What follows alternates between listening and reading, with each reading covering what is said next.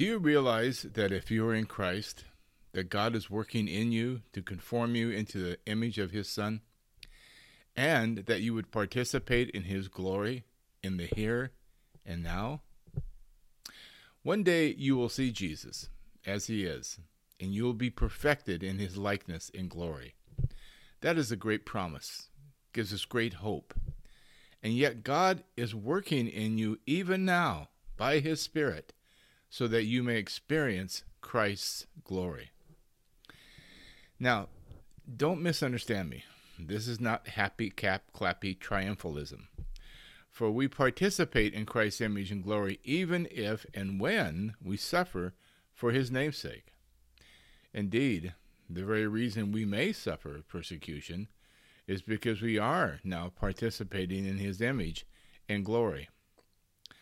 So, sharing in Christ's glory in this present age is for you. And as such, it is part of our evangelistic message to the world as well. So, this is the gospel message that we are to declare in all of our evangelism. Christ's death and resurrection has reconciled us to God, and it is by the Spirit that we then appropriate the work of Christ all through the Christian life. That's the good news. The good news is that while we were dead in our sins, God acted in His Son to deliver us, you make unite us with His Son, and that now we are being uh, worked on through the indwelling Spirit to be conformed into His very image, so that we're more like Him today than we were yesterday, just not quite as much as we will be tomorrow. That's the great hope of the Christian life following conversion. So our text today is 2 Corinthians chapter 2 verses 12 through 13. And we're going to take this text and the next 2 weeks we're going to be talking about new covenant evangelism. First, and how it is the promise of Christ's glory that we preach. And secondly, some of the details about what it is to be a new covenant evangelist. So today is part one of a two part study on the character and nature of New Covenant evangelism and how it differs from what we usually think of as evangelism. We are making our way verse by verse through this second letter to the church at Corinth. But before we can unpack today's text, I want to remind you of the overall context of this letter, for it is vitally important to your spiritual, mental, and relational health, as well as to the proclamation of the gospel itself. So let's read the text for today, and then next week we will unpack it more in more detail.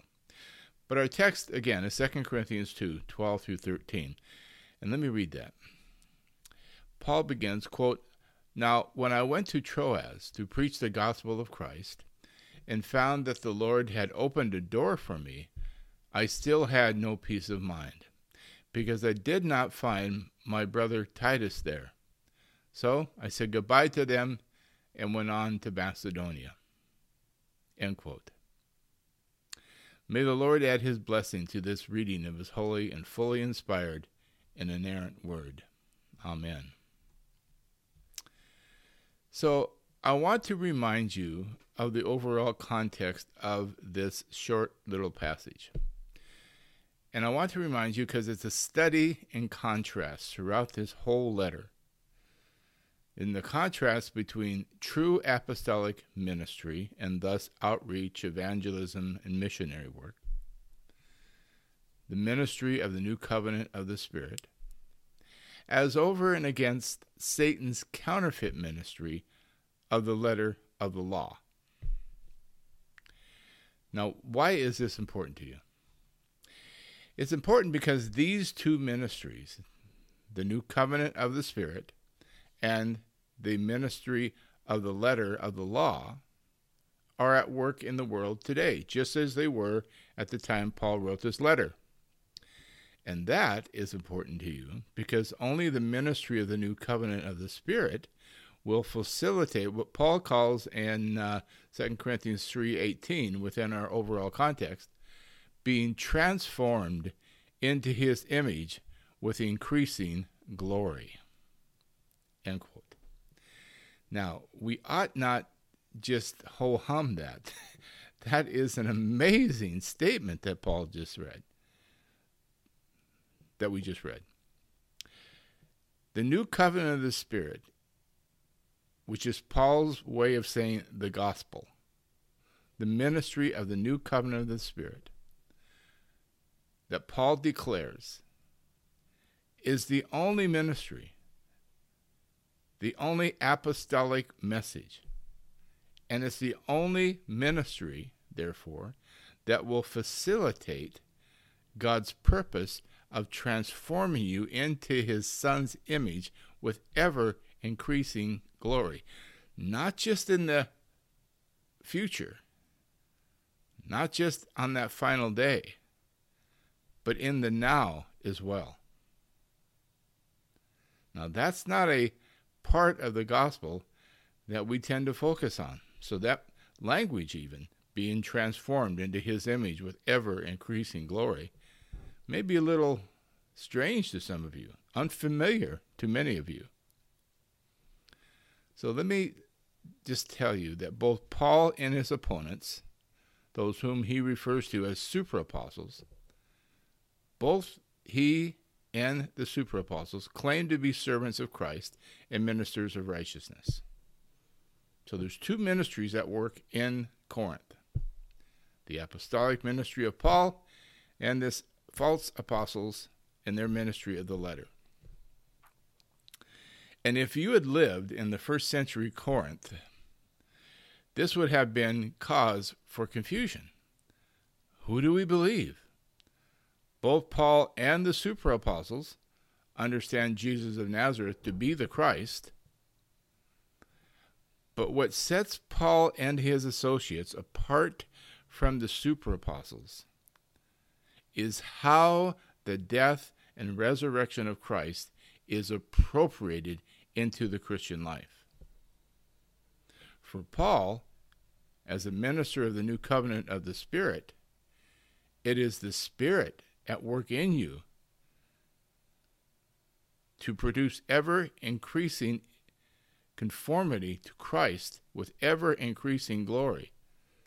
It's the work of the Spirit. For Paul's opponents, they want these new converts in Corinth to look back to Moses.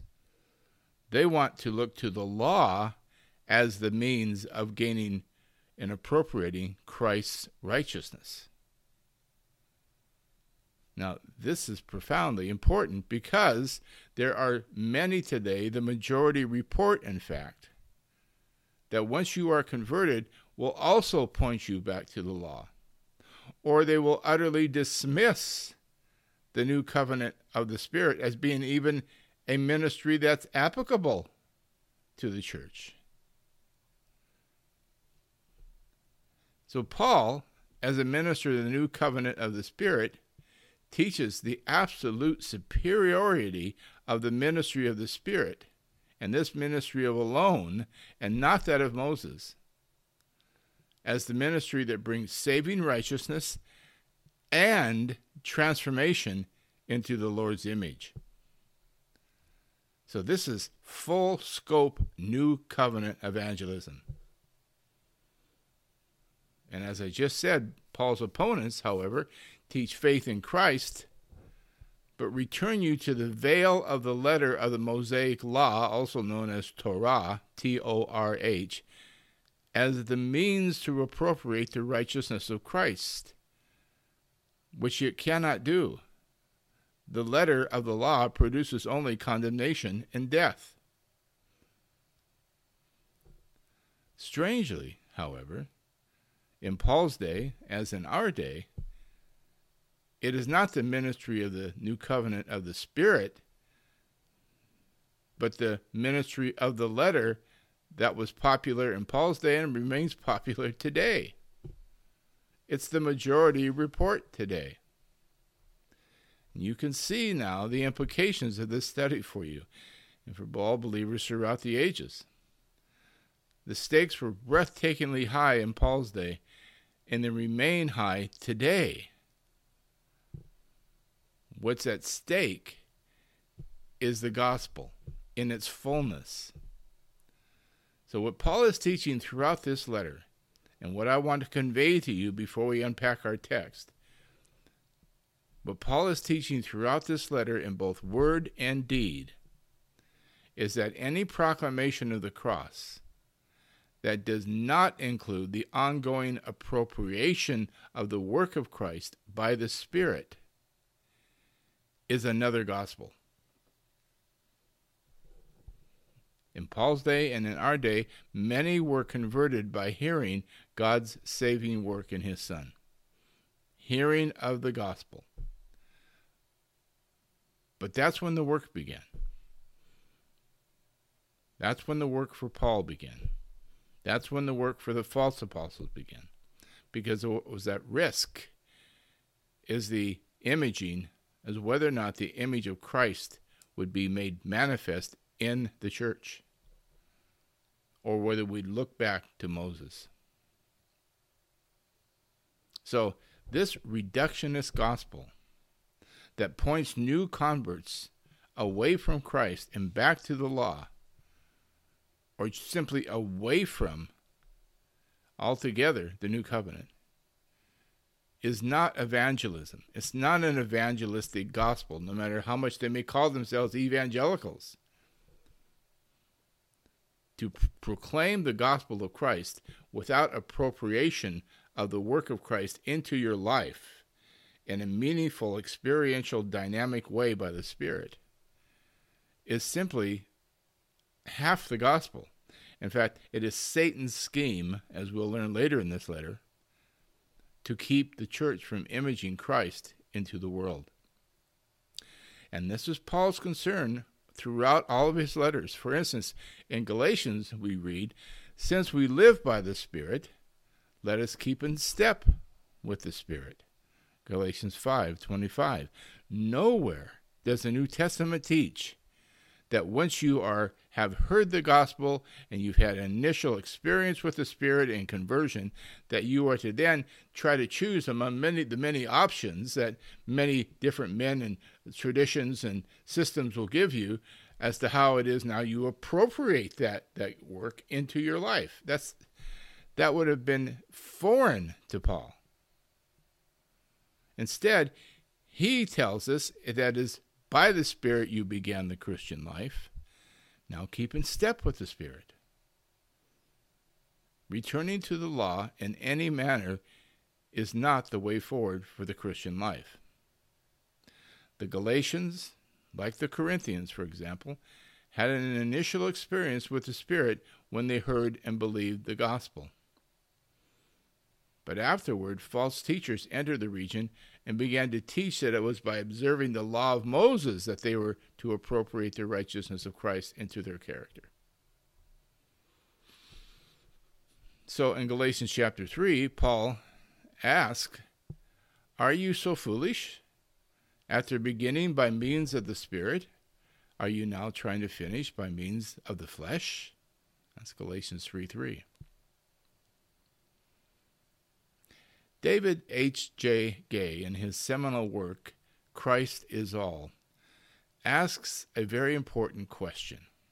Quote, if the moral law can sanctify, what need is there of the Holy Spirit or even the New Testament at all? In the final analysis, a return to the law under any guise is a denial of the work of the Spirit in the Christian life. Now, this may come at you in many ways. There are those who will actually literally point you back to the law of Moses, the Decalogue or the Ten Commandments, what they call the moral law, as your standard for how to live out the believer's rule of life instead of Jesus himself. But there are also those who will tell you, no, it's it, after conversion, uh, you are to do, abide by a set of man made rules. Now, they won't call it that, and they won't even say it that explicitly. But they'll hand you a list of rules. after your conversion, somebody may say, well, you know, okay, now you have to start tithing 10% of your gross income. And in order for you to work out your salvation, you have to be careful uh, what you whether you take grape juice or wine in the communion. You have to be careful about what translation of the Bible you use. If you're not reading the King James, then you're probably not really saved. They will deal with issues of dress, how many times you attend church on Sunday. In other words, the list goes on and on and on as to these man made external rules that they uh, hand you as the means of working out the righteousness of Christ in your life. All of that, just like returning to Moses himself, is a denial of the work of the Spirit in the believer's life. So it wasn't necessarily in our text that Paul's opponents did not know Jesus of Nazareth to be the Christ, just as many do today. Rather, their folly was that following conversion, it was through the law that one appropriated Christ's righteousness into their character, and not the Spirit. And in 2 Corinthians 11:4, this so twisted the truth of Christ's work that Paul concluded that his opponents actually preached a different Jesus. And frankly, there are those today who teach the same thing. To listen to some, one would think Christ saved us so that we could be do a better job of obeying Moses and not Christ. Now, why is this? Well, one reason is that since the Reformation, the entire New Testament has been read through the lens of a 16th century battle for the gospel of justification by faith alone. And as precious as that doctrine is to us, it was Paul who also told those Galatians, quote, My dear children, for whom I am again in the pains of childbirth until Christ is formed in you. How I wish I could be with you now and change my tone because I am perplexed about you. That's Galatians 4:19. Paul was perplexed because these believers had an initial experience of conversion from hearing the gospel and had an initial experience with the Spirit in their conversion, but they were now seeking to appropriate the work of Christ, not by the Spirit, but by the letter of the law. Therefore, today, any theological system that came out of the Reformation which points us back to the law are not new.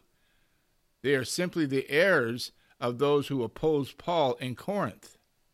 And anyone anywhere that tells you that following conversion that you must show yourself saved by keeping man-made rules governing external conduct is not a Christian minister.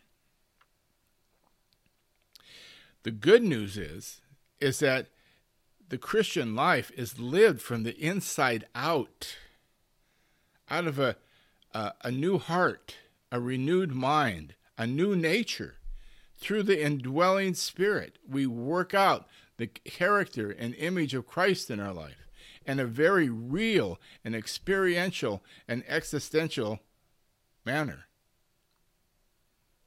It's not about going back to some set of rules, some external standards. Jesus Christ Himself is our standard. And to the degree that his character is being formed in us, then we are working out the Christian life.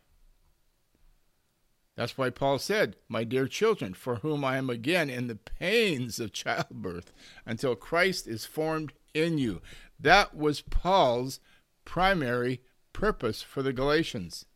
It was why he came into that region. It is why he preached the gospel, and it remained his primary purpose. Yes, justification was important. Nobody advocated for justification by faith alone more than Paul the Apostle. Clearly. Even a cursory reading of the New Testament will affirm that. But Paul did not stop at justification. He wanted them to go on to experience and have Christ formed in them so that the image of Christ would be manifest in the in the church and then through the church into the society surrounding it. Let's look at another text, Romans 8:28 through 30, so I can make it make my point a little more widely uh, to you here from the text of scriptures. Romans 8:28 through 30 reads this way: And we know that in all things God works for the good of those who love him, who have been called according to his purpose. For those God foreknew, he also predestined to be conformed to the image of his Son that he might be the firstborn among many brothers and sisters. And those he predestined, he also called. Those he called, he also justified. Those he justified, he also glorified. Romans 8, 28 through 30. Now that's all in the past tense. That's all speaking of an eschatological salvation that has been brought forward by the work a ministry of the work, the finished work of Christ, and is now, even now, being worked out in our lives. So here in Romans, the apostle makes it crystal clear. It is to share in Christ's glorification that God predestines you. And in our zeal to preserve the doctrine of justification by faith alone, we have too often neglected the last line in Paul's order of salvation, which is, those he justified, he also what? Glorified. So allow me to say it this way. The purpose for which God causes all things to work for good is that purpose for which you were predestined, namely, to be conformed into the image of his Son. And predestination calling, and even justification must not be considered an end unto itself. Rather, justification by faith alone is essential only because apart from it there's no hope of ultimate glorification. But it's the glorification in the now and the end, the perfection thereof at Christ's return, that is God's purpose for you. So it's union with Christ that's what God's purpose is for you. And the perfection of that union as you're working it out now, and one day when you see Him as He is, we will be perfected therein. So, this is why later in our the context, the overall context for our little passage, Paul tells us that we experience something of this transforming glory even now in this life as we await the final glory. He says in 2 Corinthians 3:18, quote, "And we all who with unveiled faces contemplate the Lord's glory are being transformed into his image with ever increasing glory, which comes from the Lord who is the Spirit." End quote. Now we're going to talk about even that passage more. We're going to expand on that more in the coming weeks as well. But just try to grasp what Paul is saying there there. That we are being transformed into Christ's image with ever increasing glory in the present moment, in the present age. And one day that will be fully perfected in us. Now that's our hope. And that's a living hope, brothers and sisters. It's a living hope in us today. Your redemption, your salvation is experiential and existential in the moment. It isn't only something we're waiting for in the future. So, this is the full message if we are to have new covenant evangelism that God has sent his Son into the world to die for the sins of his people. And by raising him from the dead, God has begun a new humanity, all of whom share in his image and his glory, both in the now and in perfection at his return. It is participation in Christ's image and glory that is the outcome of the gospel of Christ, not just justification. And only the new covenant of the ministry of the Spirit can facilitate this outcome. Mark that down, highlight it, stand on it. It is Christ in you that is your hope of glory. Now, let me give you a text for that. In Colossians, Paul's letter to the Colossians, chapter 1, verses 24 to 29, we read this quote, Paul says, Now I rejoice in what I'm suffering for you, and I fill up in my flesh what is still lacking in regard to Christ's afflictions, for the sake of his body, which is the church. I have become its servant by the commission God gave me to present to you the Word of God in its fullness, the mystery that has been kept hidden for ages and generations, but is now disclosed to the Lord's people. To them, God has chosen to make known among the Gentiles the glorious riches of this mystery, which is Christ in you, the hope of glory. He, Paul goes on to say, is the one we proclaim. Christ is the one we proclaim, not Moses, not the prophets, but Christ. We read the, we read the law, we read in the prophets only as guideposts and pointers to Christ.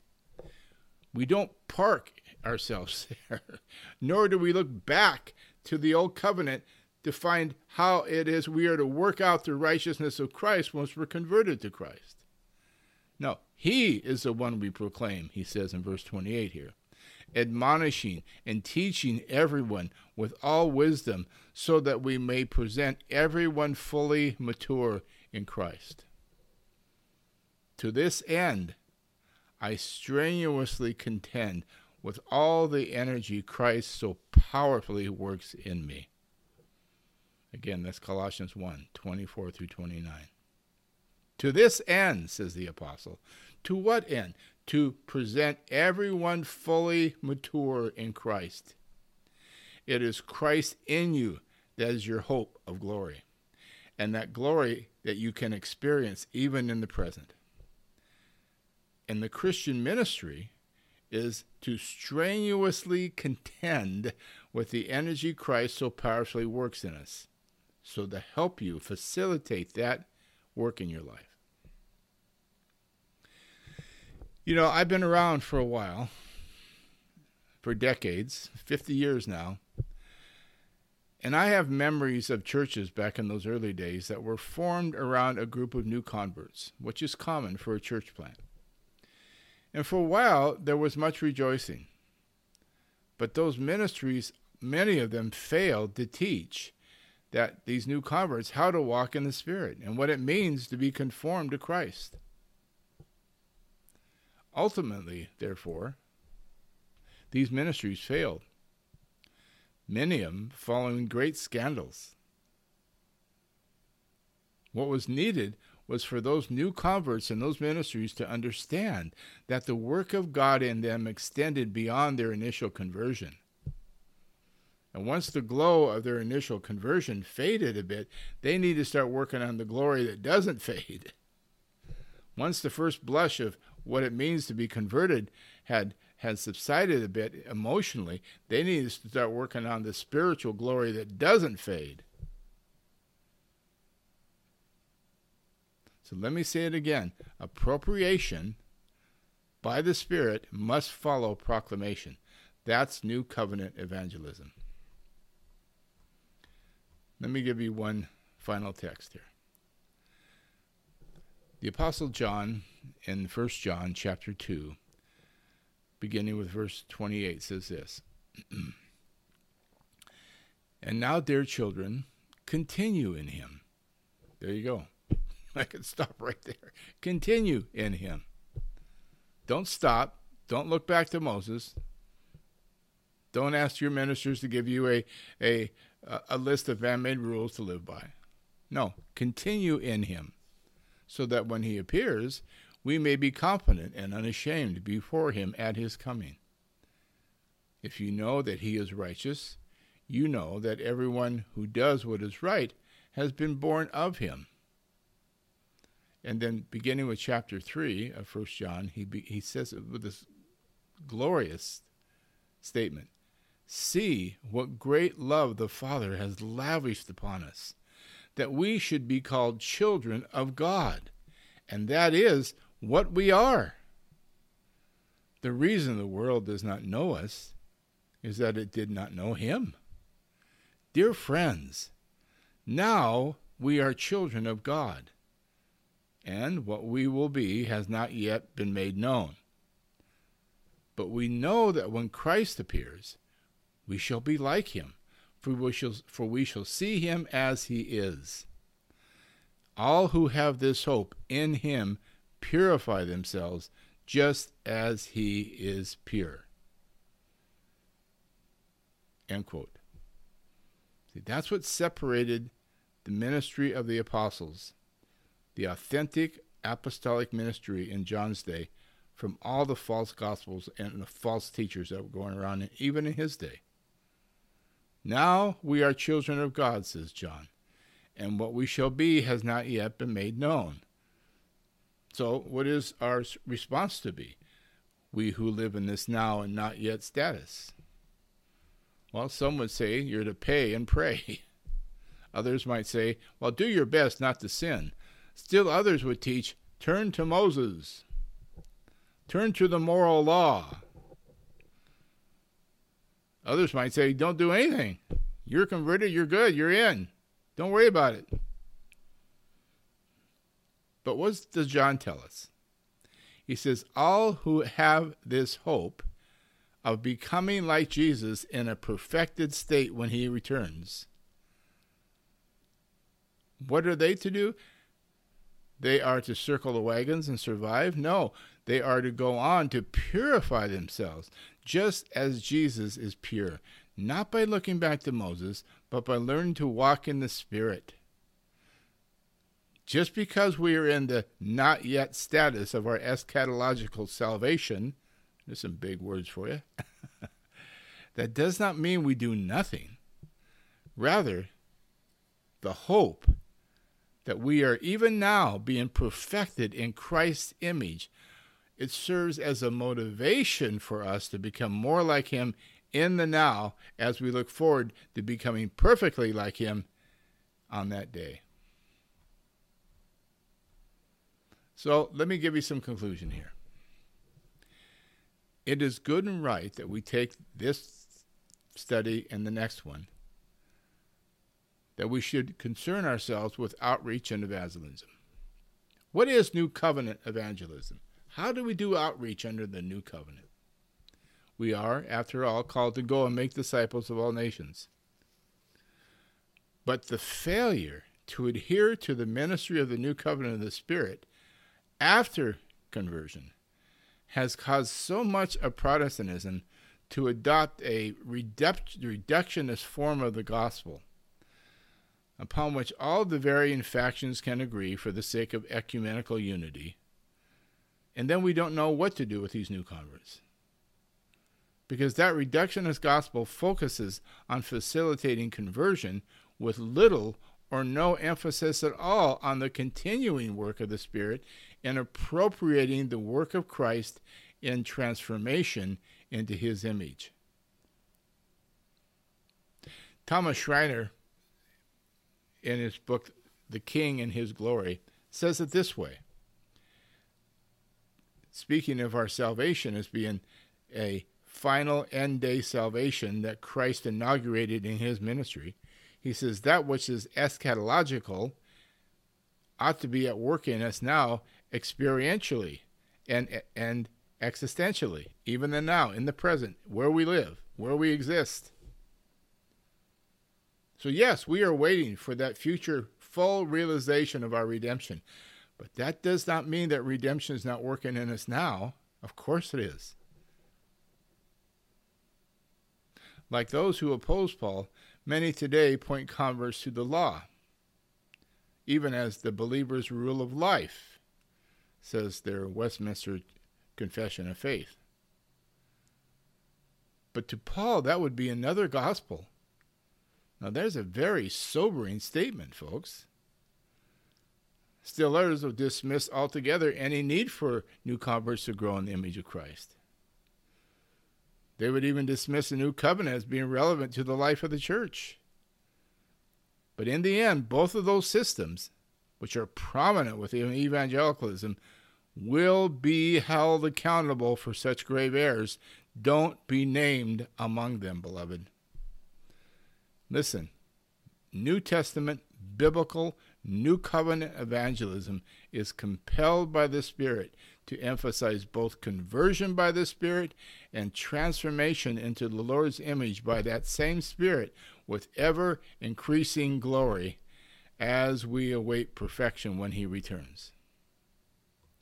So, in part two, we will examine more closely the work of the Spirit in evangelism as being the compelling power in outreach and the source of comfort in the face of a hostile world, as well as the power to give us clarity in our message. Amen.